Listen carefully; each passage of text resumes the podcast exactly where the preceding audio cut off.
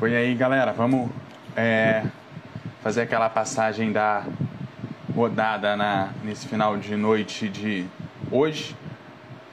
E é isso. Vamos bater aquele é, dessa desse início de noite, final de tarde desse domingo. Dia meio bizarro. É, que, que teve de tudo. Ontem já teve alguns jogos também que deixou a coisa meio estranha. Por exemplo, o Palmeiras conseguindo triunfo sobre o Inter. Inter que ainda vai jogar contra o Botafogo e contra o Red Bull Bragantino. O Palmeiras se deu bem, já tirou uns pontinhos lá do, do Internacional. Agora é ver se o Internacional ajuda ou atrapalha o resto da galera, né? Exatamente. E aí, tudo bem, Eduardo? Agora deu certo. Tava... E aí, agora sim. Boa noite, Alisson. Boa noite, Eduardo. Boa noite, os amigos que estão tá entrando aqui na nossa live. Vamos falar um pouquinho da rodada aí do Campeonato Brasileiro, da rodada de ontem. Que rodada. Essa rodada à noite foi uma rodada bem interessante. A rodada de ontem também, né? A gente vai falar um pouquinho assim, no contexto. A gente que estava aí pela, pela web rádio Melhor de Futebol na MF mais cedo, né, Eduardo? Um jogaço, acho uhum. que o uhum. melhor jogo da, né, entre Chelsea e Manchester City, como se Haaland joga pra caralho, né? Joga muito esse cara, né? Estamos aqui para falar um pouquinho. Hoje falo do Manchester City, mas eu já tô aqui com orgulho a minha camiseta aqui do Newcastle, né? A terceira camiseta deles. Muito feliz aqui, vamos junto. É, terceira, terceira camiseta chegando, chegando para o Brasil, né? O Brasil sempre com é, aquele esquema meio, meio estranho, né? De de jogos, assim. A gente já viu de tudo aqui nesse Brasileirão. Agora, o que falta para completar nesse Brasileirão de, de rodada é coisa que não está escrita, né? Lembrando para a galera que tem jogo ainda da, na data FIFA, os jogos remanescentes aí das rodadas que não aconteceram. Basicamente, todos os jogos de rodada aqui pertinho para cá, né? Os jogos da rodada 30, 20, 29, 30, 32 e 33, né? O jogo da rodada 30 é agora, já dia 18, que é final de semana que vem, que é Fortaleza e Cruzeiro. Cruzeiro que volta no meio da outra semana, dia 22, contra o Vasco. Briga boa contra o rebaixamento. Esse jogo aqui é importantíssimo para as duas equipes. É, Fluminense e São Paulo jogam também dia 22. Esse jogo às 21 horas e 30 minutos. Jogo da rodada 32. E tem depois, no dia 23, que é quarta e quinta, né? Se não me engano, da, da outra semana. Isso. Dia 29, é. às 19 horas, tem Fortaleza e Botafogo. E depois, no segundo horário, das 9h30, Flamengo e Bragantino. Se é que eu ainda entendo a, a minha letra. É por aí. Vamos começar então, Eduardo, falar das rodadas aqui, né? Vamos começar de, com, com, com, as rodadas de ontem, né? A gente tivemos aí três jogos, Vamos lá. né? Vamos lá, vamos começar primeiro, falar um pouquinho do esse Curitiba e Cruzeiro pro primeiro jogo das 4 horas da tarde. Olha, Eduardo, tava lá.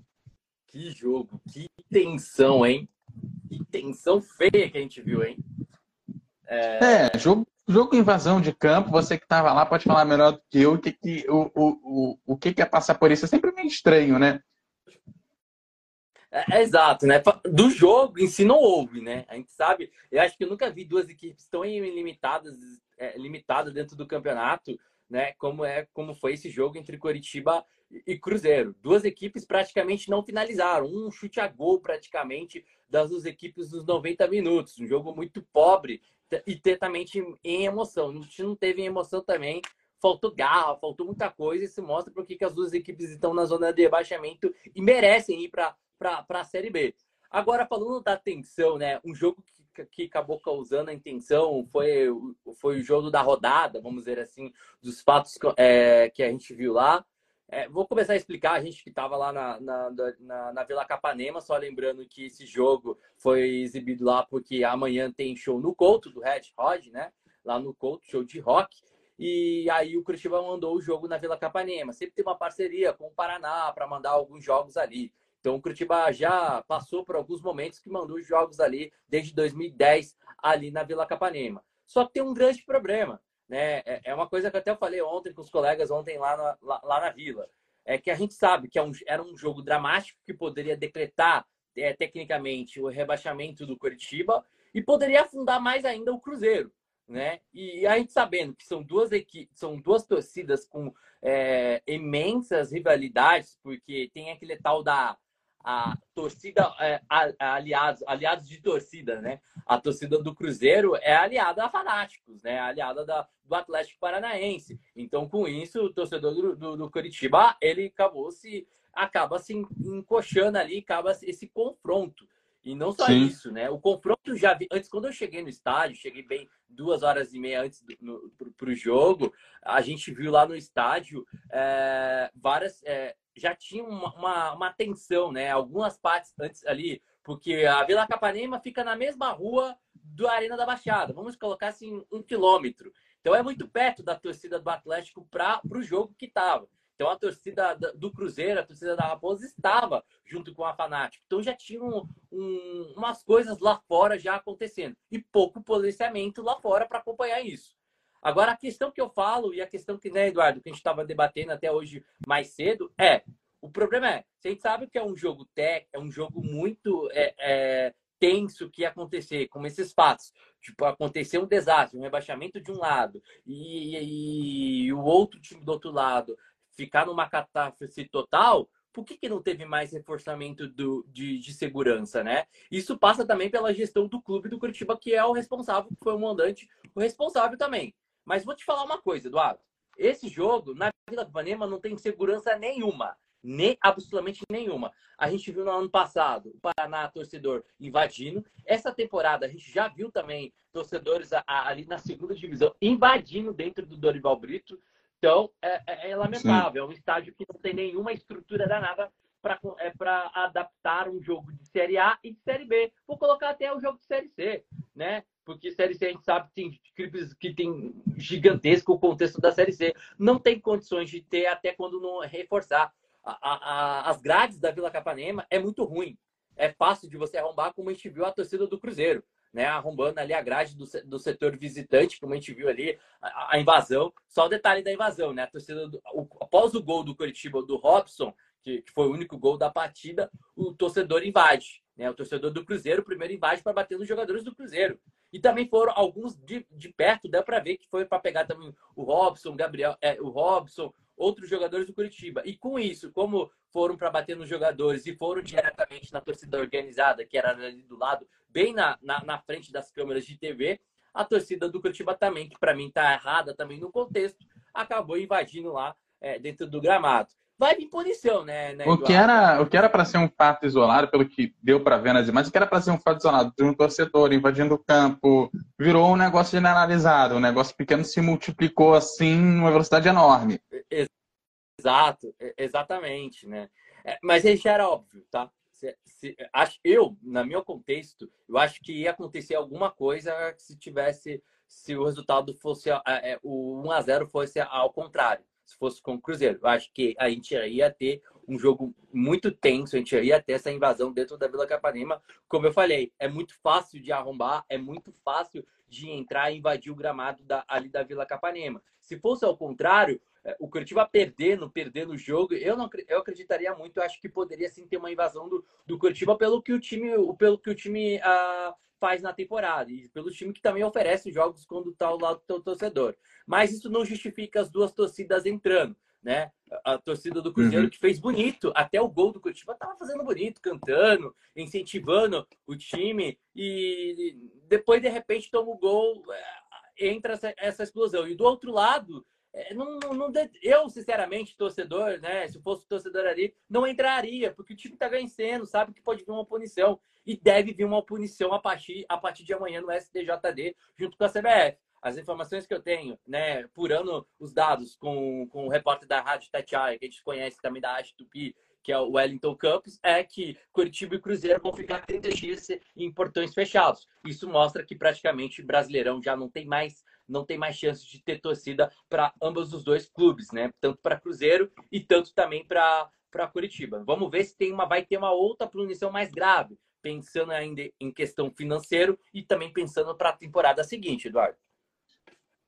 É, e, e, são duas equipes que precisam da torcida, né? O Curitiba, assim, é, eu, a situação bastante delicada, né? Ele e o, e o América, o Curitiba até que deu uma engajada nas últimas rodadas, deu uma diminuída nessa, diferença, mas eram duas equipes que, quando a gente estava entrando ali na trigésima rodada, né? Estava na 28 29 né? Faltando as últimas 10 rodadas ali, eram equipes que estavam 10 pontos ali do 18 do 17 colocado. O Curitiba, ele já conseguiu tirar essa diferença.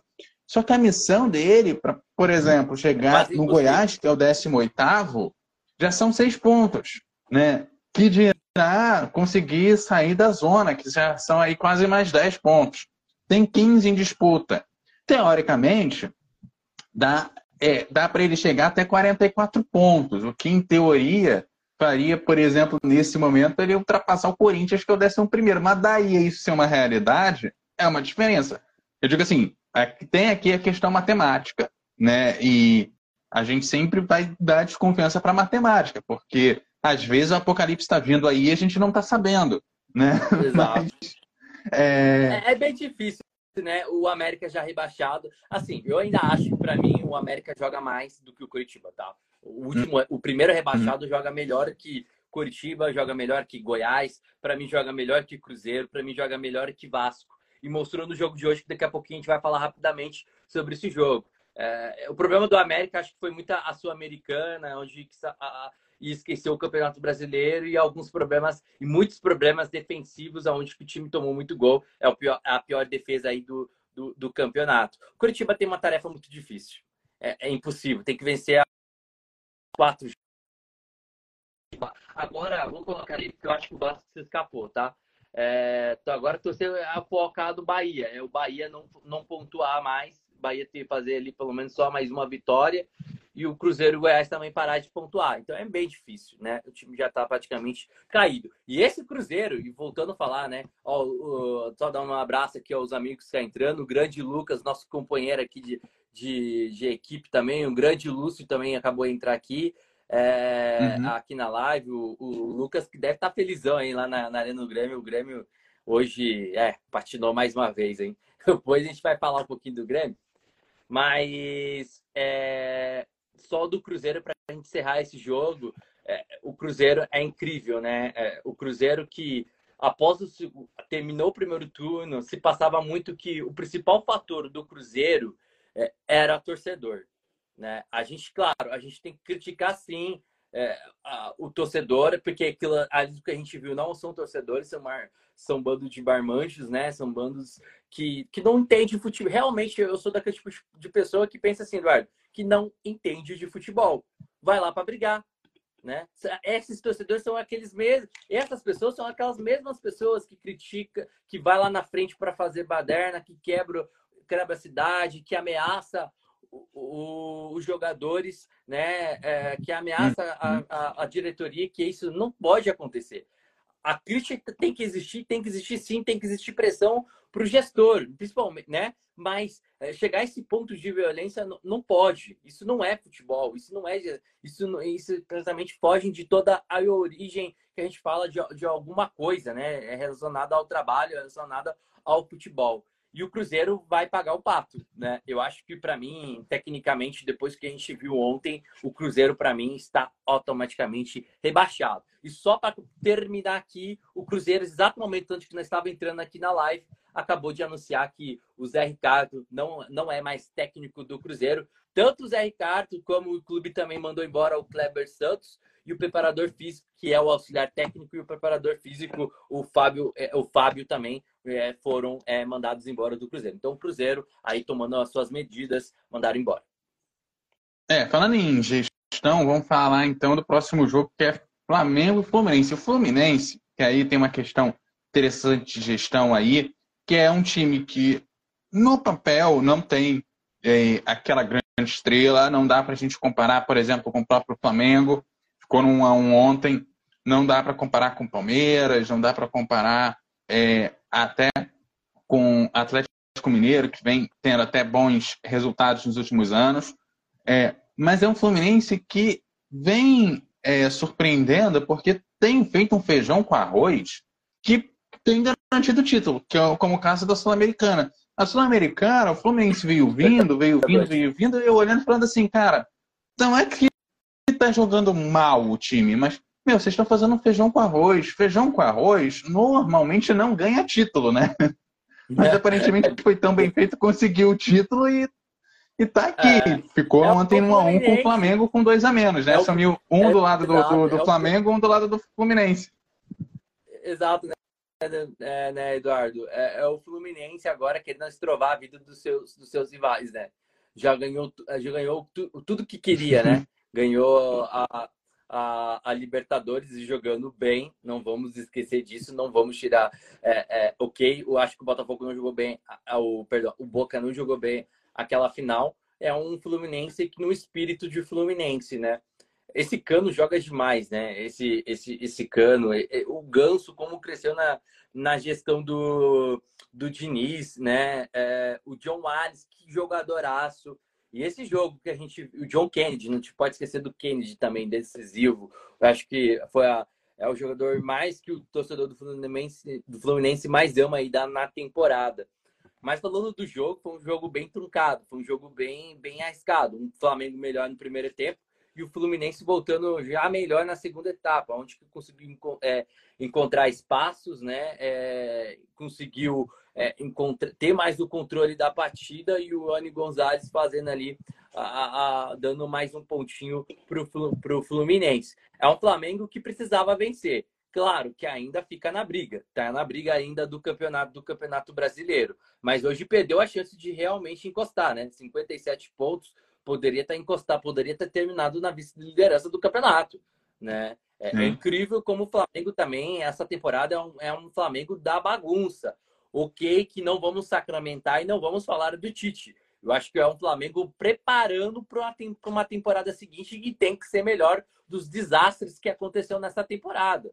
Né? O Flamengo não teve gestão nenhuma. O Flamengo foi uma bagunça. É, para mim, a pior coisa que foi fazer foi mandar o Dorival, o Dorival lá na, na, no final da temporada passada e aí não conseguiu se consolidar com, com o São Paulo no, no, no seu time. Né? Então, Sim. a gente vê também uma melhora do elenco, a gente vê uma melhora do, do, do envolvimento do jogo, porque o Tite pensa diferente do São Paulo, né? É, e a gente vê essa melhora, né? Mas ainda não é, mas acho que é no momento errado. Acho que as atitudes que o Flamengo, a diretoria da, do Flamengo poderia ter tomado um pouco mais antes, né? perder uma perder, é, perder vaga de, de, de, Libertadores, né? Como perdeu na fase na fase de mata-mata, é, perdeu uma Copa na Copa do Brasil para o São Paulo da forma como jogou e não jogou bem, né? É, não veio bem no campeonato estadual. Vamos esquecer um pouquinho que claro, o campeonato estadual não, não, não regrede muito. E o Brasileirão se ressuscitou com o Tite com volta a se ressuscitar. São três são quatro, três pontos do Bragantino né? E são seis pontos do Palmeiras, se não estou equivocado. Me ajuda aí, você que é melhor do que eu Isso, em matemática. Exatamente. Mas, são, dois, são dois do Bragantino, do, do Grêmio. Três, né? É... Dois. Três para o Botafogo e cinco para o Palmeiras. Exato. Né? Então, cinco para o Palmeiras, eu acho que já começa a ficar um pouquinho mais difícil para alcançar, né? Eu acho que o jogo de ontem é, era o jogo da batalha do Flamengo. Jogar jogando em casa, o torcedor, ok, que o Maracanã é dividido, mas era o seu mando. Tinha que vencer o Fluminense, o Fluminense que não quer mais nada no campeonato e não tem mais o que oferecer. Né? É um Fluminense que, que vai aí para tirar ponto, vai roubar ponto, porque para ele pouco importa. Né? Ele já, é, já tá na Libertadores, Libertadores, né? Já tá garantido. E tem uma coisa engraçada, você tá falando de tirar ponto, e aproveitando para falar da tabela, tem uma coisa engraçada. Quem abre a tabela hoje, do primeiro ao quarto, é o G4 paga direta na Libertadores. É o que a gente está acostumado, mas a gente não tem visto, porque a galera lá de cima normalmente tem ganho. Os campeonatos têm aberto as vagas. Só que esse ano não, ninguém que está lá em cima está abrindo vaga.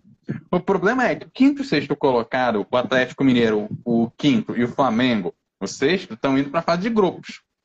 Só que aí o Flamengo vai para a fase de grupos da Libertadores, para pré-libertadores, né? Para pré-libertadores, né? Ele e o Atlético.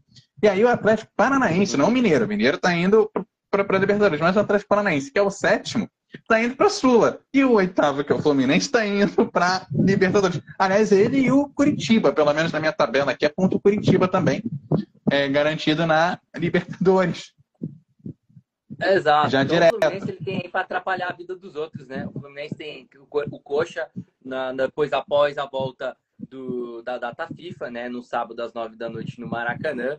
Depois, na 36 rodada, só para a gente confirmar aqui, o Fluminense pega o Santos, mais um confronto de rebaixamento para estrovar a vida do Santos, né? E depois tem, daí também tem quem do Fluminense para estourar a vida.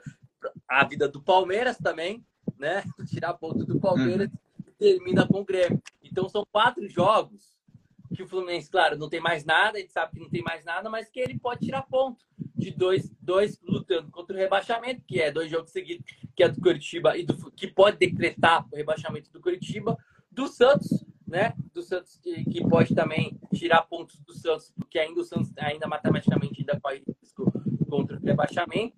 E daí tem o da lá em cima, né? De busca do título, que é o Grêmio, que é o Palmeiras. Esse é o Fluminense agora livre, leve, solto, só aí para estrovar a vida dos outros, como estrovou a vida do Flamengo. É isso, falando em tirar ponto, teve o jogo do Inter, que inclusive ontem foi contra o Palmeiras. O Palmeiras venceu 3 a 0 Bom jogo, jogo divertido de ver. É, é um Palmeiras que, para mim, é, Alisson, não é mais é, o, aquele Palmeiras que a gente acostumou a ver. Então, esse ano especificamente, está um Palmeiras que está. Não é que está jogando mal, não é que está fazendo um mau jogo, mas é um, é um time que não tem jogado tão bonito quanto as últimas duas, três temporadas.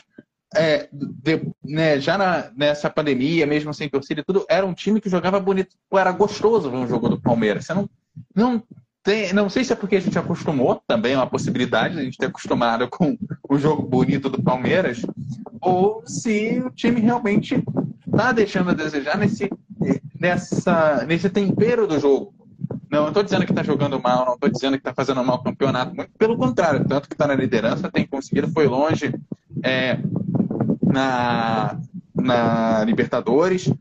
É um time que tem feito muito bem o seu papel e, e tem longe em todas as competições da qual disputa. Tem disputado o título na, em quase todas as suas competições. Quando não está na disputa do título porque não chegou na final, ficou no quase da final. Mas é um time que não tem mais aquela beleza de jogo, é um time que não, não encanta mais quem está assistindo. É um time que vai ganhar, fazer o que tem que fazer, ótimo, bonito, mas ele não encanta no, no seu futebol. Eu acho que o problema do Palmeiras não é problema, acho que é o mais problema físico, né, fisicamente, porque é um time mais que joga muito e, e a falta de elenco. O Palmeiras é muito frágil em questão de elenco quando, quando se compara com o Flamengo, né? Quando você se compara ao elenco do Galo, o Galo ainda está para baixo, né? Mas o elenco, mas o Galo ainda tem alguns elementos no banco. Então falta isso. Então depende demais de algumas peças. O Palmeiras jogar, ele depende ele depende principalmente é, ali do Rafael Veiga, do Zé, do Zé, Rafael, ele depende bastante do Hendrick, do Rony lá na frente, que voltou a marcar gol ontem contra o Internacional, né, um, é, contra o Inter. Então é um Palmeiras que, para mim, fisicamente falta elementos. Então a dona Leila, né, não vamos entrar em destaque, né, a dona Leila, que gasta dinheiro com avião, gasta dinheiro com aquilo, que aquilo e o torcedor é muito re, é, revoltado, é, não consegue, não, não traz peças para renovar esse elenco. O elenco do Palmeiras Não adianta você comprar um avião e não, e não ter tripulação, né? Exato, é para ela andar aí para lá para Miami, como ela sempre faz, né? Mas isso daí também não é da nossa conta, o dinheiro é dela, ela faz o que ela quer, né? É, mas ela tem que dar uma justificativa também para o torcedor, porque ela não traz jogadores. E é um dos pontos que o Palmeiras sim. precisa. Eu acho que o Palmeiras pode ser sim campeão? Pode, e tem força e tem sim porque tem, um, tem, uma, tem uma pessoa dentro do, do clube que entende muito mais do que ninguém sobre futebol. E a ideia dele, o time dele pode estar fisicamente morto, o time dele pode estar totalmente não jogando tão, tão, equivoc... tão bem, tão bem organizado como foi nas últimas temporadas. Mas ele sabe ler, ele sabe transformar. E os jogadores entendem o que ele quer, que é o Abel. E por causa dele, o Palmeiras pode ser sim, e acho que deve ser o campeão do Campeonato Brasileiro. Mas é urgente, é um ponto urgente de, de atenção que a dona Leila precisa urgente trazer reforços. Se não trazer reforços para a temporada que vem e trazer alguns reforços do Churuca, o Palmeiras novamente vai patinar em Libertadores, em Copa do Brasil, é, é, é, é em Campeonato Brasileiro. Né? É, vamos tirar o, a, a, o Campeonato Paulista, a parte, né?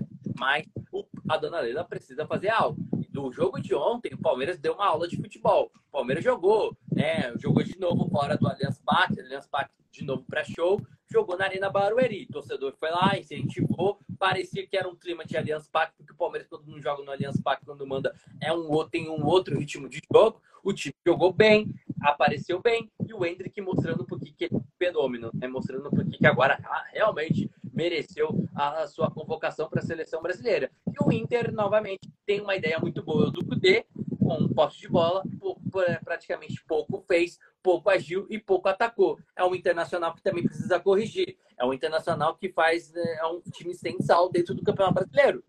Foi um time com um elemento muito bom na Libertadores, chegando às semifinais e jogando bem, competindo muito bem e passando por cima do River Plate também. Porém, uhum. no Campeonato Brasileiro foi um time totalmente sem sal. Né? É, é, foi um time que não, não, não, não faltou algo. Ok, que botou muito, muita gente é, é, reserva no campeonato, mas você não pode esquecer de um campeonato que vale de pontos corridos, que vale, é, vale pontos. Porque é, agora, é óbvio, né, que agora o Inter não está mais cruzando o rebaixamento, ok, tem 43, a matemática ainda mostra, alguma coisa, mas olha o risco se o Inter continuasse com, com, com, com o, o, que sofreu botando só a reserva, né? Novamente, é isso que o torcedor não quer. Ia jogar a temporada toda pro lixo novamente, né? É, e até você está falando de reserva e tudo, e não. É, e o caso internacional teve esse problema, e agora está praticamente chegando aos 45 pontos. Se empatar até o final do campeonato, está livre do rebaixamento. É só fechar o jogo, só retrancar lá atrás que está tudo certo. É, mas o Palmeiras ele, ele é uma equipe que é, poderia, por exemplo, adotar o estilo igual do Paulista, de botar o Sub-23 ou botar um, um time reserva para ir treinando esses jogadores, inclusive aproveitar inclusive, é, para trazer outros jogadores de fora e já ir se integrando na equipe, vai pegar bons times, que é o caso do São Paulo. O Santos tem deixado a desejar, mas é um time que encrenca, né? É, vai ter a pressão de jogar contra o Corinthians, principalmente se for jogar lá na Arena Corinthians, né? Que agora tem, tem o name rights lá vendido, que eu sempre esqueço o nome lá do name rights, lá da galera. Então, é, é um time que é, precisa funcionar. De hoje, passando para hoje, e pelo visto a gente continua em São Paulo. É, Red Bull Bragantino, outro tem name rights aí no nome, e Botafogo, o jogo ficou no 2 a 2 Agora, eu posso desistir do Botafogo porque ele tomou uma virada contra o Palmeiras. Abriu 3 a 0 tomou a virada. Depois, contra o Grêmio, ele resolveu fazer o mesmo teatro. Agora, contra o Bragantino, que também está ali na, na briga, ele ficou no 2 a 2 É para desistir do Botafogo? Acho que ainda não. Mas há um problema. Isso a gente tem que falar sobre o Botafogo. Não, não dava para acontecer de novo tomar uma virada do Bragantino. E quase tomou na reta final, né? Do jogo na reta final. É incrível como o Botafogo cai em rendimento depois que faz o gol, quando tem, quando tá com o placar na frente. Né? O Botafogo caiu muito de rendimento. O Botafogo, vou te falar tá, novamente, é, é, é muito caminho parecido do Flamengo nessa temporada. É, é, foi um time, foi um time por acaso. Eu, eu, eu, penso diferente. Acho que foi por acaso esse time do Botafogo, porque tecnicamente é não é um elenco que se compara com os times lá em cima, como se compara com o Galo, com o Flamengo, com o Grêmio, né? até acho que é, com o Palmeiras. Até com o Atlético Paranaense, vou botar junto com o Fluminense, não é um time, não é um elenco que se compara para estar tá disputando como foi. Foi por acaso, né? Foi um elenco de uma gestão é, muito bom, tra bom trabalho que acabou dando muito certo, mas que das últimas virada de turno o Botafogo começou a desejar, começou a cair e começou a virar uma bagunça. Essa troca de treinadores, isso prejudica muito o time e o rendimento do time. Não dava, não dá. Hoje o Botafogo novamente. Botafogo começa mal com o Bragantino marcando gol, depois consegue empatar, tem a, a, uns momentos muito bom, que foi o momento da virada, né? O empate e a virada em sequência em dois minutos. O Botafogo consegue virar o jogo e depois o time patina de novo. Tomou um sufoco danado do Bragantino. É impressionante isso e nos minutos finais o Bragantino consegue achar o gol, o gol de empate e ainda consegue quase uma bola em fazer o gol da virada. Não dá mais para o Botafogo ficar pensando dessa forma. Né? Agora o Botafogo não é mais líder. Era líder desde a terceira rodada. Né? É incrível isso, né? Como o Botafogo agora na, na, vem decaindo, vem começando a perder pontos, vem, vem jogando mal. E isso a gente pode falar que joga mal. Jogou mal contra o Vasco, jogou mal. Primeiro tempo contra o, o Palmeiras foi muito bem. Vamos dizer que o Botafogo poderia, Eduardo. É, aquele, tempo, aquele jogo ali eu fiquei assustado. É, era de se assustar aquele jogo com o Palmeiras no primeiro tempo. E o segundo tempo o time caiu de produção e tomou a virada. Tava 3 a 0 e tomou a virada para 4. É incrível isso. Contra o Vasco, de novo, vamos lá. Contra o Vasco, não jogou bem. Perdeu lá no São Januário, jogando mal, mas mal. Contra o Grêmio, a ideia parecia boa, o Grêmio foi melhor que o Botafogo, mas o Botafogo consegue fazer, as, consegue sair na frente e depois o time fica morto. Toma virada incrível do Grêmio, que perdeu hoje para o Corinthians. É incrível. E hoje, novamente, quase a história se repete para o Botafogo, que não jogou bem. O Bragantino jogou bem e quase virou o jogo. E o Bragantino, a gente fala do, do Botafogo, é um outro time que também que está começando a, a, perder pontos. Desde a derrota para o Galo, no, jogando aí no Nabiachebi, lá em Bragança, é, o time também não consegue ter mais o mesmo rendimento né, que mostrava para a briga ali. É, era uma equipe que poderia ser passar facilmente o Botafogo, mas desde essa sequência do Galo para cá, ele não consegue mais ter esse rendimento, não consegue mais ser mais produtivo lá na frente. O jogo de hoje até jogou bem, mas ainda falta. Eu acho que o Bragantino deu um passo para trás, hein, Eduardo? Sim, verdade. É, o, o, o Botafogo, nas últimas 10 rodadas, ele fez nove pontos. É, é muito bizarro. O Vasco, que está lutando contra o rebaixamento, só não fez o dobro de pontos porque ele fez 17 só. Mas o Vasco fez o dobro de pontos. O Santos, que também está lá embaixo brigando pelo rebaixamento, fez efetivamente 18 né? É, pontos em 10 rodadas. Tudo bem que quem pontuou mais, tá, que foi o Bragantino ali junto com o Atlético Mineiro, fizeram 20 pontinhos, né? Então, assim, em 10 rodadas, assim, é, galera, se chegar a 20 pontos, são 10 rodadas até que a galera pontuou meio mal, assim, na, na média, né? É, principalmente é, olhando a galera que está lá entre os cabeças. Mas não justifica você não conseguir pontuar pelo menos o número de rodadas, principalmente se você está brigando pelo título. É o mínimo Exato. que se espera. Eu acho que vai muito, como né? eu falei, vai, vai pelo muito da bagunça, né? Essa troca de treinadores, isso mexe na cabeça, isso mexe com, com o sistema tático do, da, da equipe, que eu não acho que foi um. Botafogo não, não, não foi um problema do Lúcio Flávio, sabe? Eu acho que tem, tem, tem, coisas aí que. Vamos esperar as últimas, a última rodada e a gente volta aqui e, e, e passa para vocês. Grêmio e Corinthians. Corinthians vencendo fora de casa. Romero! Galera... Seu Romero! Galera, é, tá chateada, né? A, dupla Grena, é, Grenal essa semana deixou a desejar. 4 a 0 Exatamente. É, os gaúchos não tão legal, né? A nossa, a nosso amigo Lucas, nosso colega, não tá legal não, hein? A dupla dele lá, dos times dele, acabou catimbando, né? É incrível. Vamos lá. O Grêmio, torcedor, fez o melhor jogo do Campeonato Brasileiro. É incrível isso no jogo contra o Botafogo. A virada heróica. Soares, esse cara é sensacional, esse Soares, né? É sensacional esse cara. É, eu tive a chance de estar do lado dele no jogo que teve aqui no Couto. Foi impressionante é, como que é esse Soares, né? Ficar do lado dele e conversar com ele. Olha, Eduardo, é incrível, né? Como quando você tem equipes, eu não vou botar só o Grêmio, vou botar todas as equipes do futebol brasileiro. As equipes que são agressivas, agressivas é o modo de jogo agressivo, modo de jogo de propor o jogo, que tem um uhum. elenco muito muito me melhor e mais encorpado e vive um momento melhor que do seu adversário. Não conseguem jogar quando você pega um time retranqueiro. Quando você pega um time que só marca, como foi o Corinthians. O Corinthians só marcou. Mesmo com a expulsão do, do, com o jogador a menos, o Corinthians só marcou e foi inteligente. E conseguiu no contra-ataque com o Romero fazer o gol da vitória. Então o Grêmio, não é que o Grêmio não fez mal, não.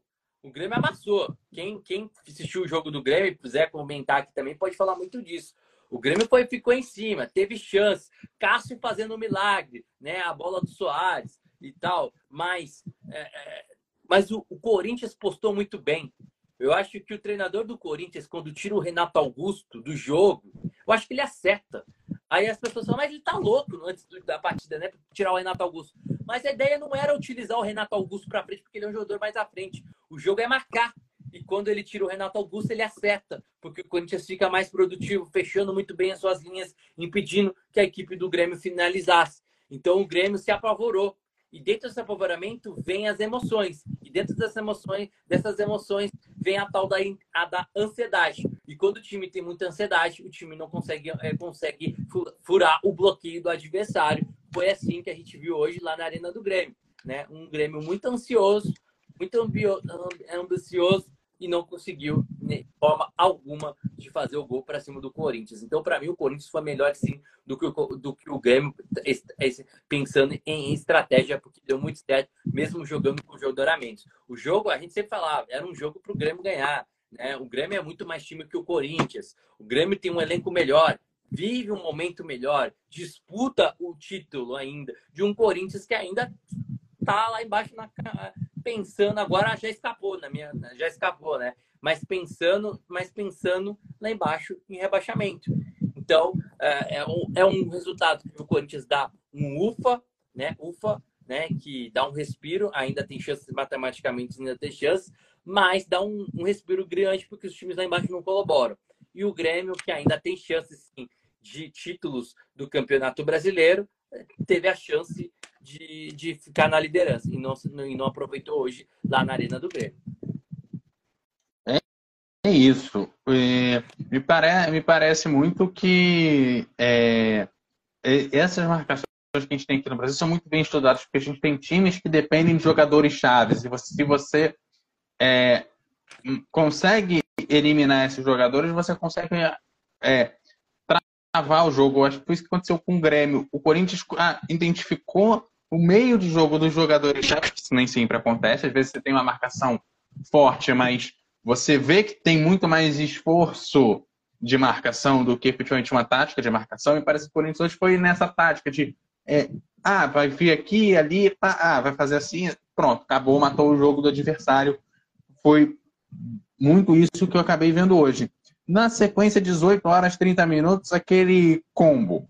Começando com o Atlético Mineiro e Goiás. 2 a 1 no pro Atlético jogando em casa, atrapalhando a vida do Goiás. Né? O Atlético Mineiro briga lá em cima, está tentando o G4 ali para ir direto para Libertadores. Para o título, está na briga, mas eu, já é ali junto com o Flamengo a galera que tem uma missão mais complicadinha de chegar no título. Já são cinco pontos de diferença, cinco rodadas. É bastante coisa para tirar, mas é, não está fora da briga. Mas assim, eu acho que o do jogo de hoje, é, com essa vitória, ele atrapalhou mais o Goiás do que ajudou a, pró a própria vida. Exato, né? É, o jogo, esse jogo que a gente viu entre Atlético e Goiás, eu assisti todos, só assisti todos os jogos da parte das seis e meia, menos o jogo do clássico. Esse Atlético e Goiás, a gente pode definir em dois tempos, né? Falando do jogo. O primeiro tempo foi um primeiro tempo muito amarrado de setores defensivos. Os dois setores defensivos até os 30 minutos, marcando muito bem e não tomando pressão. Tanto o setor defensivo do Galo e tanto o setor defensivo do Goiás.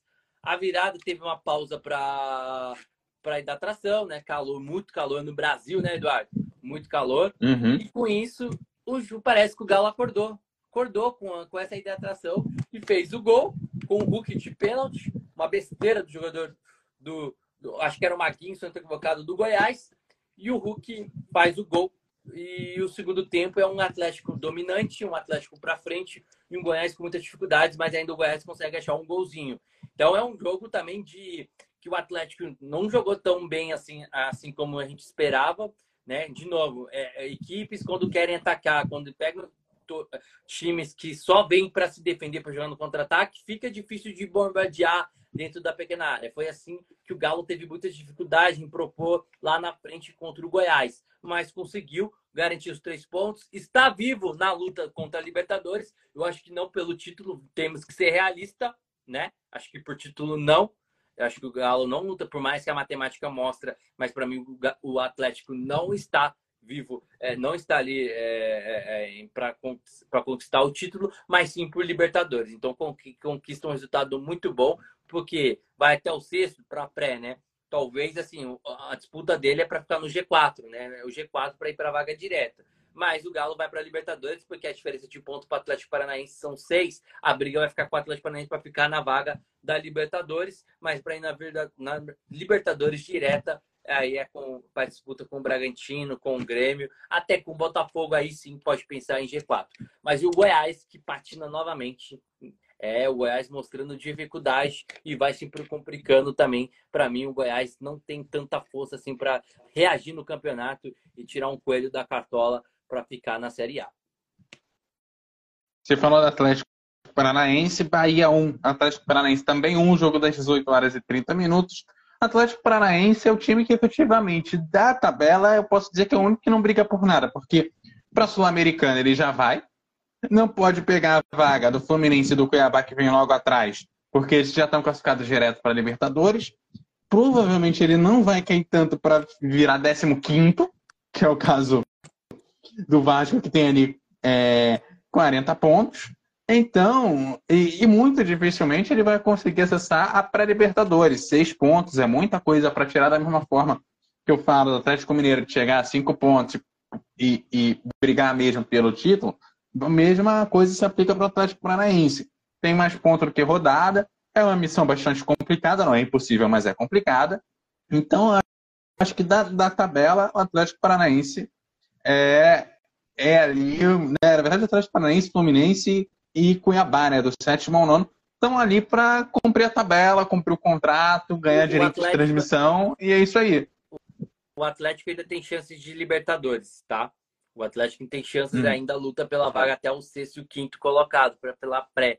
E é o foco do Furacão, né? É, o foco do Furacão é no centenário jogar a Libertadores. Ano que vem o Atlético vai ser um time centenário. Então, o foco do Furacão é, é, chegar entre pelo menos entre o sexto e o quinto. Ainda tem chance. A matemática mostra tá seis pontos do Atlético Mineiro e seis pontos do Flamengo. Tem chance, é, ainda, tem, ainda tá vivo e, pre, e, precisa. É um jogo de bagunça esse jogo de Bahia e Atlético Paranaense. Sinceramente, eu não gostei muito do jogo, não, Eduardo. Eu achei que, primeiro, que o Bahia ele mostra também ser uma equipe muito limitada, essa equipe do, do, do Rogério Ceni que tem um jogador que joga bastante, que é o Biel né, que joga muito, né, que é um jogador que equipes, equipes aí podem procurar para a próxima temporada. E é um Bahia que teve mais o domínio, de fato. Bahia teve mais o domínio, teve jogou mais no ataque do, do Atlético Paranaense, mas pobre taticamente em, no, no, poder de ataque. Quase não, não finalizou. Quando finalizou também não foi tão concreto. Então eu senti muito isso. Então se a gente for olhar para o jogo, você fala, você tá maluco? Né? O Bahia já só jogou para frente, o Bahia ficou mais com a bola. Sim, mas ele teve dificu muitas dificuldades para fazer essa bola entrar na, na grande área, né? E o Atlético Paranaense se optou por marcar mais e atacar pelo contra-ataque. E aí o Canobi sendo muito importante novamente o, o craque do time aí. Com a ausência do Vitor Roque, é um time que sofre muito ali na, na sua produtividade no meio de campo e no ataque como faz falta o Vitor Roque nesse time e o Vitor Bueno que não jogou. E o Hugo Moura, para mim, foi um péssimo jogo da partida dele. O Hugo, né, é praticamente morto em campo. As boas partes que o Bahia conseguia desarmar foi em cima do Hugo e o Hugo não apareceu. Coisas que o Wesley Carvalho faz e mexe que eu não entendo também na equipe do Furacão. Mas para mim foi um jogo de merecimento, o placar de 1 a 1, porque as duas equipes não tiveram rendimentos assim de nível técnico alto porque eu gosto desse, do elenco do Bahia, só que o elenco do Bahia não colabora, não demonstra isso quando, quando principalmente jogando em casa. É incrível isso. Nos times lá de baixo não conseguem ter rendimento jogando em casa. É incrível isso. No jogo de hoje até partiu para frente, mas faltou muita qualidade técnica para a bola chegar dentro do, do gol do Bento. Então foi um jogo praticamente um jogo meio a meio. Para mim foi muito justo do que o placar de 1 a 1 um, uns duas equipes que eu discordo de você, Eduardo. O Atlético ainda luta pela, pela vaga da uhum. pré-Libertadores e o Bahia ainda está ali, é o foco do, do Cruzeiro, do Goiás, do Curitiba, né? É o foco ali para a zona de baixamento. Então o Cruzeiro tinha. O Bahia, é, Eduardo, tinha tudo para. O Bahia que, que, que eu acho que quem deveria ter chegado para o jogo não chegou. Eu acho que o problema do jogo foi exatamente quem tinha o sangue no olho para fazer um bom jogo, simplesmente se limitou a não fazer. Sim. Sim, concordo. E esse Bahia que tinha a faca e o queijo na mão para abrir vantagem para o 17 colocado, que é o Cruzeiro. Porque o Cruzeiro perdeu, o Goiás perdeu. Então ele poderia abrir já uma vantagem para cima do Cruzeiro. Agora fica só um ponto. Então é um Bahia que novamente patina em casa Sim, e... vai brigar até a última rodada com esses times aí. E permanece ali na ingrata posição de ser a porta da esperança, né? Eu brinco que a posição mais ingrata da tabela é a porta da esperança, porque é, você tá, tá com o pé dentro e um pé fora né, da, da, da Série A, né? Então é, é um negócio bem complicado. O Vasco e o Santos, que até outro dia estavam quase morrendo abraçados para cair, conseguiram uma folga. Né? É, a, a ver que o Vasco ainda joga, né? Mas é, o problema, o grande problema do Vasco, do Bahia e do Santos é que antes deles voltarem a jogar, o Cruzeiro joga duas vezes. Ele vai jogar contra uh, o próprio Vasco, na verdade, e contra o Fortaleza. São um jogo dia 18, outro jogo dia é, é, 21. Né? É, eu estou olhando aqui que eu fiz as anotações da, da rodada, e aí eu passo por dois problemas. Primeiro, porque a, as anotações estão por data, então você tem que ficar achando o nome do time, porque não está com o nome do time. E segundo, porque minha letra é horrorosa. Então, não se preocupa se eu perder muito tempo procurando, não, porque primeiro tem que é, trazer do Egito Antigo para o português e depois buscar a informação que eu quero. Mas é isso. Então o Cruzeiro tem dois jogos. O Vasco vai acertar a rodada. É... mas antes dele jogar, o Cruzeiro já joga. E o Cruzeiro pode entrar é, empatado com o Vasco no jogo do dia 21, que vai ser às 7 horas da noite. Então vai ser é, o jogo para decidir quem é que entra, né? É, apesar de o Bahia estar tá no meio, é a disputa de quem que entra nessa zona de rebaixamento. O Cruzeiro termina essa rodada né, é, cheia de Brasileirão, né, data cheia de Brasileirão na zona de rebaixamento e pode voltar na próxima rodada cheia né, de, de Brasileirão com folga. Sim, sim, concordo. É, o Cruzeiro ainda tem a chance, né? O Cruzeiro ainda tem dois jogos, como você bem falou, o Fortaleza no sábado que vem, né? Pega o Fortaleza e tem esse duelo aí importantíssimo contra o Vasco. Acho que aí vai definir qual dos dois vai ser rebaixado. Vamos seguir em frente. Vai. É, Santos e São Paulo ficaram no 0 a 0 é, é um jogo que é, eu achei que fosse pelo menos ter sair um gol. Eu também não, não acompanhei o jogo, você falou que não viu. É, também abri mão do clássico, porque eu falei, ah, isso aqui vai, vai ter gol, vai ser, né, vai ter é, coisa, mas ficou num 0 a 0 o que me decepciona muito, porque tanto é, é interesse do São Paulo é, dar um gás para não ficar próximo ali dos 45 pontos e é, dar essa consistência de, olha, é, eu vim para ficar aqui na, na Série A, né? É, seria importante ele dar esse gás, garantir né, é, a metade de cima da tabela. E o Santos, que não tem 45 pontos, então ele precisa chegar nessa linha é, oficialmente de corte ali, que são os 45, 46 pontos. É, o Santos jogando em casa, é, eu acho que é uma, é, é uma decepção maior para a torcida do Santos do que para a torcida do São Paulo esse jogo. É, é jogando em casa, matematicamente tem chance de cair em 42 pontos, se olhar a matemática, né, do Cruzeiro tendo, o Cruzeiro que ganhar todos os jogos todos, todos, então tecnicamente ainda tem chance ainda de cair. É, eu não assisti o jogo, então eu não vou falar muito do jogo, porque mas o Santos precisava do resultado, né? Sinceramente, Sim. o São Paulo é igual o Fluminense, não tem mais, não luta por mais nada no campeonato. O seu, a, sua, a sua maior conquista já foi conquistada, a primeira Copa do Brasil nessa temporada e já está na Libertadores, não precisa se esforçar na, na, na, na, tabela de classificação, porque também já está na Libertadores. Então, é, é, acho que é uma, um teste que o Dorival pode começar a colocar a garotada para testar aí, pensando em Campeonato Paulista para temporada, temporada que vem. E o Santos que precisa lá ainda mais. O Santos que ainda precisa, para mim, mostrar mais performance e precisa ainda tem chance taticamente, mas precisa mostrar mais rendimento aí para a sequência do campeonato. Cuiabá em Fortaleza, vitória do Cuiabá 2 a 1 é... Cuiabá surpreendendo, é... É, ficando na metade de cima da tabela. Né? É... é um time que o pessoal no início da temporada esperava menos é, de posicionamento na tabela. Não fechamos ainda, mas é um time que tem tem tudo para fechar na metade de cima da tabela, garantir um campeonato internacional. É, é, me parece que é um time que é, também, como o Botafogo, está sendo melhor do que as expectativas, né?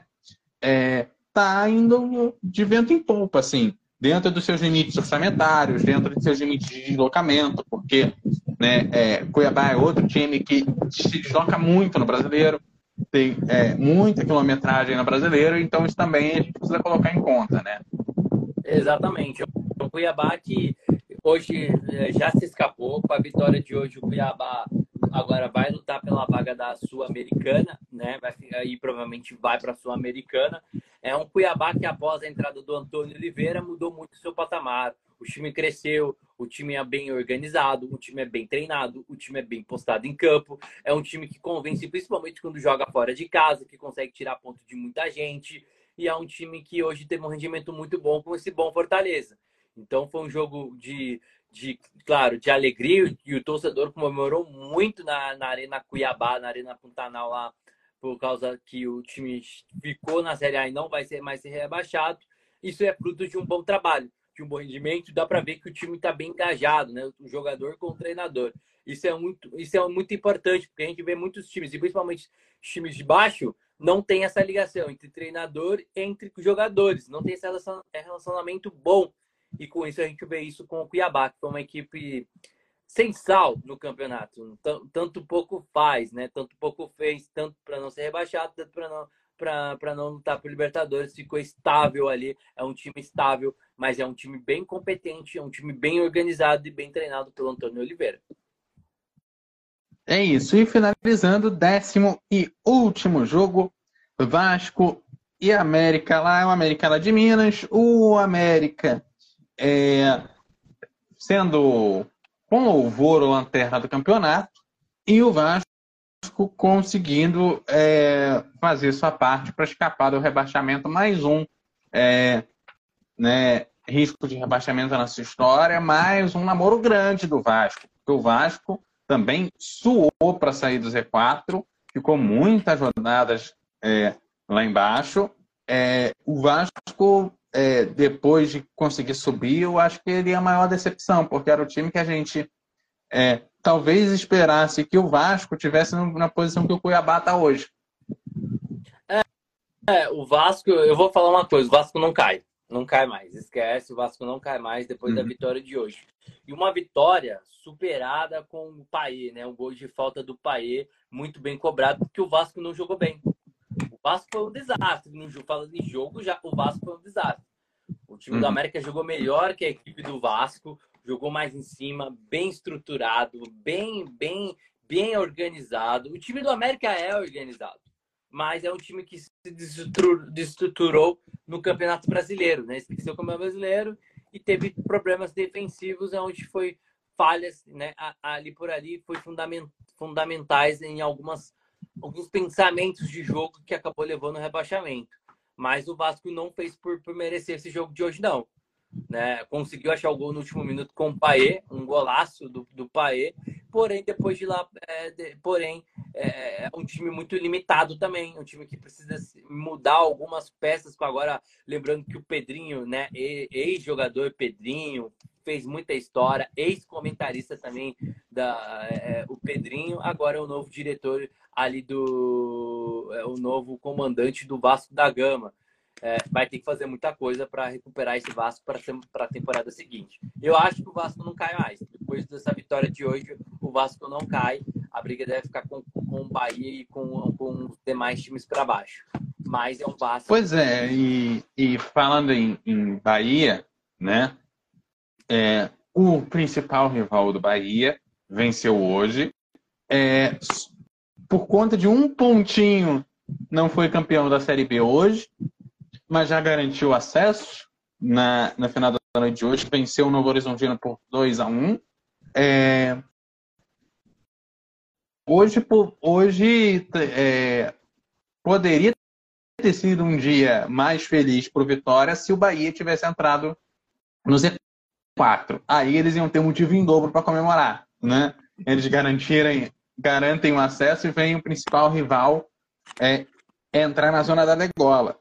Agora, é, eu só não torço para o Bahia cair, porque com o acesso do Vitória, eu ficaria muito feliz de, depois de tantos anos, ver Bahia e, e, e Vitória é, domingão, 4 horas da tarde, de preferência para o Brasil inteiro, passando no jogo de, de Série A. É, parabéns ao torcedor do Vitória, parabéns, Vitória de volta à Série A, depois de tudo que passou, né? É uma grande conquista, acho que é muito mais do que o, do que o título, né? É, a, a, o Vitória chegou a quase se afundar, caindo para a Série C, né? O Vitória teve uma gestão péssima, deu a volta por cima. E que nessa volta por cima, nessa subida para a Série A, seja uma subida de, organ... de gestão, que a gestão seja competente, não faça igual a gestão passada, simplesmente com alguns times vai e volta, vai e volta. E sim que agora fique na Série A. Fique, porque o Vitória é um time grande, é um time de tradição. Jogar no Barradão sempre foi difícil para os times da Série A, para os times do Rio, de São Paulo, qualquer outra, qualquer outra equipe. E acabou, de, e acabou muito isso no que alguns diretores do Bahia, quando se levou para a Série C, fizeram com o Vitória, que não era, não era um cenário tão forte assim como era o Barradão. Parabéns do Vitória, o torcedor merece, merece muito. A Série B, torcedor, está muito bem equilibrada nessa temporada. E olha, vou te passar aqui a classificação. O Vitória tem 69 pontos, então já está na Série A e vai ganhar o título também da Série B. É, e tá decolado lá na frente. É, vai ganhar o título por 1,70. É só jogar pelo empate na próxima rodada. Vai jogar em casa no Barradão para festejar a volta da, da Série A. Vai ser, isso vai ser também muito bom. Daí fica a briga, porque daí para cá, do segundo para cá, tá todo mundo brigando por acesso, tá tudo igual, igual ali. O Atlético Goianiense 61, o Cristiúma 60, o Juventude 60. Ó, o Juventude voltando, caiu, já vai voltar na temporada seguinte. O Esporte tem 60, é o quinto colocado o esporte. O Vila Nova tem chance, sim, 58, 58 pontos. O Novo Horizontino, o Mirassol, tem chance com 57. E para mim, 2% só. O Guarani tem por cento. Então o Guarani ainda, ainda briga. No nono colocado. Ainda briga por alguma coisa, mas eu acho bem difícil. É, matematicamente também, mas ali no, já na casa do, do da 15 casa decimal lá, tem o CRB, que precisa de seis pontos, né? É matematicamente possível, mas lá na 15 casa ah, decimal, né? É, exato, se a gente for olhar aqui, até o, de, até o décimo colocado tem chance. E o Ceará, hein? Que coisa, seu Ceará, que coisa! Já tudo para ser uma. É, é, quando a gente crava, eu cravei, né? Que para mim, esporte, é, esporte, Ceará, o Atlético Goianiense. E aí uma outra vaga ia ficar em aberta, mas que iam para voltar para a Série A. Mas o Ceará, terrível. Terrível a temporada do Ceará. Muito mal organizada a, a temporada. E a zona de rebaixamento vai se definindo aos poucos. É, né? Tem duas vagas ainda em aberto, que é o Chapecoense, Sampaio e Correia, que estão na zona de rebaixamento, porque Londrina e ABC já estão rebaixados. E a briga junto Sim. com eles é a Tom Bense com 37, a Ponte, de novo, que desastre da Ponte Preta, em 38. O Ituano ainda tem chance de rebaixamento com 40 pontos. E o Havaí, que para mim não tem mais chance, mas matematicamente ainda entra nesse cálculo. Então são esses times que lutam por duas vagas aí para a Série C. Não, o Havaí, Havaí já se livrou, que ele está a sete pontos, só tem seis ali. Ah, verdade. Verdade. É, ele tá é, não tem não tem os 45 clássicos, Mas é uma, é uma Série B que, assim, provavelmente a zona de rebaixamento deve ser fechada abaixo dos 40 pontos. É um valor bastante baixo para rebaixar, né? É, livrar a galera do rebaixamento, né? É, me entristece o Sampaio Correia, que é, é um time que tem lutado pela, um pouco pela sobrevivência, de conseguir a permanência, ficar na Série B é, alguns anos seguidos. Não é um time ainda que tem condição de Série A, é, mas que falta a estrutura. E a Chapecoense, é, eu não gosto nem de falar, porque a gente volta para um dos momentos mais trágicos do nosso futebol, e é ali que é a virada de chave.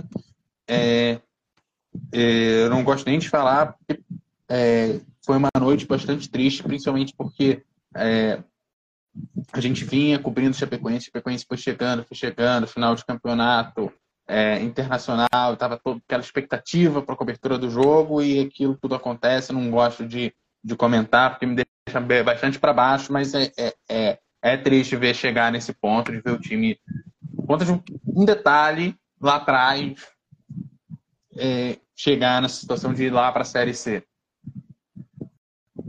Exato, né, Eduardo? É uma Chapecoense que não se encontrou mais, que tem problemas financeiros, tem problemas de técnica, é, problemas de gestão e vai para a Série C, né? Infelizmente. Lutou bastante ali na, até na Série A, depois do acontecimento.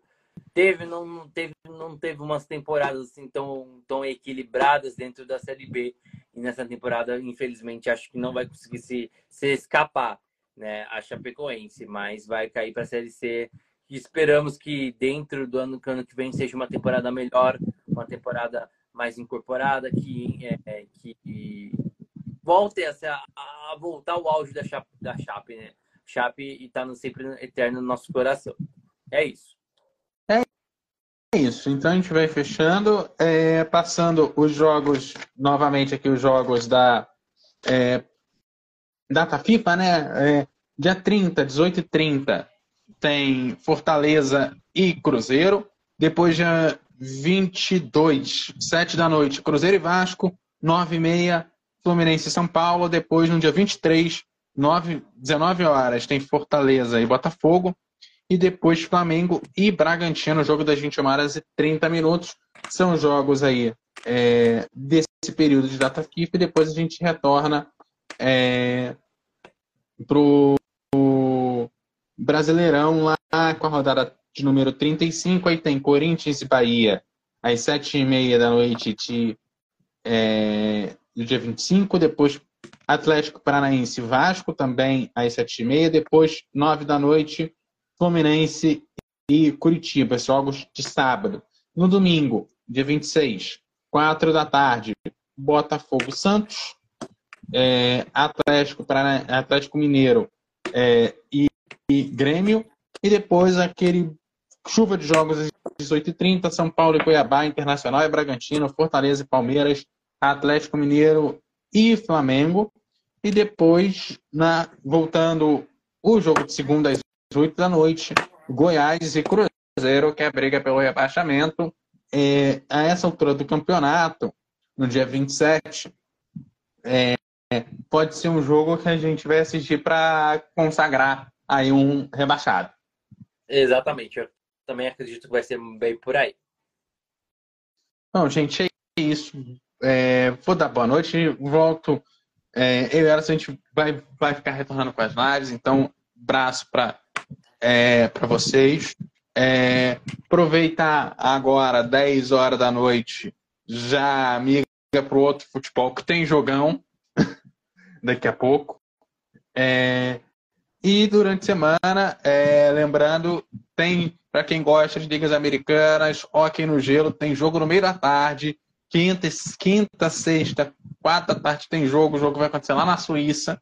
Depois, sábado e domingo, tem jogo de manhã, aquele horário que o domingo de manhã, que a NFL, né, o futebol americano, vai liberar o horário lá das 11 horas da manhã, tem jogo da NHL. Então, quem gosta de liga americana tá recheada a semana. E claro, jogo do Brasil tem Brasil e Argentina na data FIFA.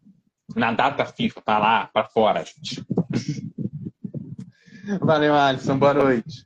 Valeu, Eduardo. Valeu, galera que esteve com a gente na live. Tem seleção brasileira essa semana, hein?